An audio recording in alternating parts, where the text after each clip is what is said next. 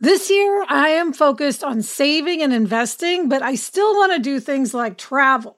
NerdWallet lets you compare top travel credit cards side by side to maximize your spending, some even offering 10 times points on your spending, which means you could end up with a free flight or maybe a better hotel room. So, what could future you do with smarter financial decisions? Compare and find smarter credit cards, savings accounts, and more today at nerdwallet.com. Nerdwallet, finance smarter. Reminder credit is subject to lender approval and terms apply.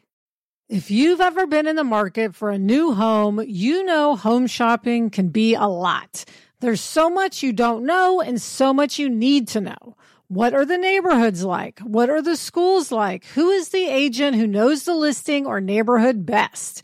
And why can't all this information just be in one place? Well, now it is on homes.com. They've got everything you need to know about the listing itself, but even better. They've got comprehensive neighborhood guides and detailed reports about local schools and their agent directory helps you see the agent's current listings and sales history.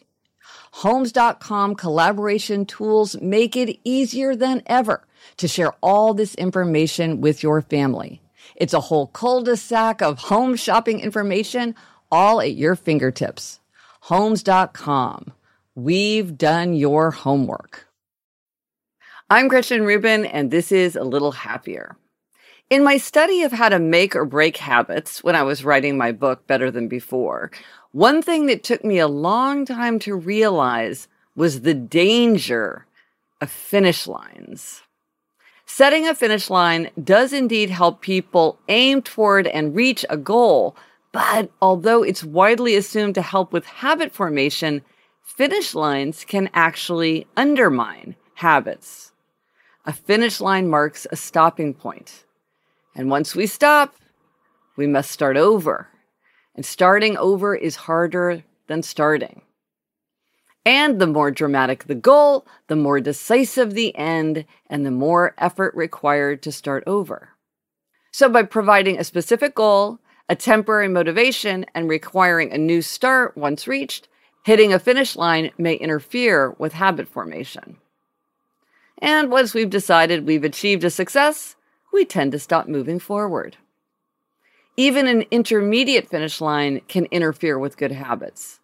In a letter to his son Mark, renowned novelist Kurt Vonnegut advised I have seen a lot of writers stop writing or at least slow down after getting an advance. They have a feeling of completion after making a deal. That's bad news creatively. I advise you to carry on without an advance, without that false feeling of completion.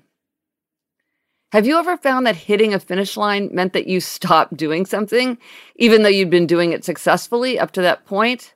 That you thought you'd been forging a habit, but it turned out not to be? Finish lines can be dangerous. I'm Gretchen Rubin, and I hope this makes your week a little happier.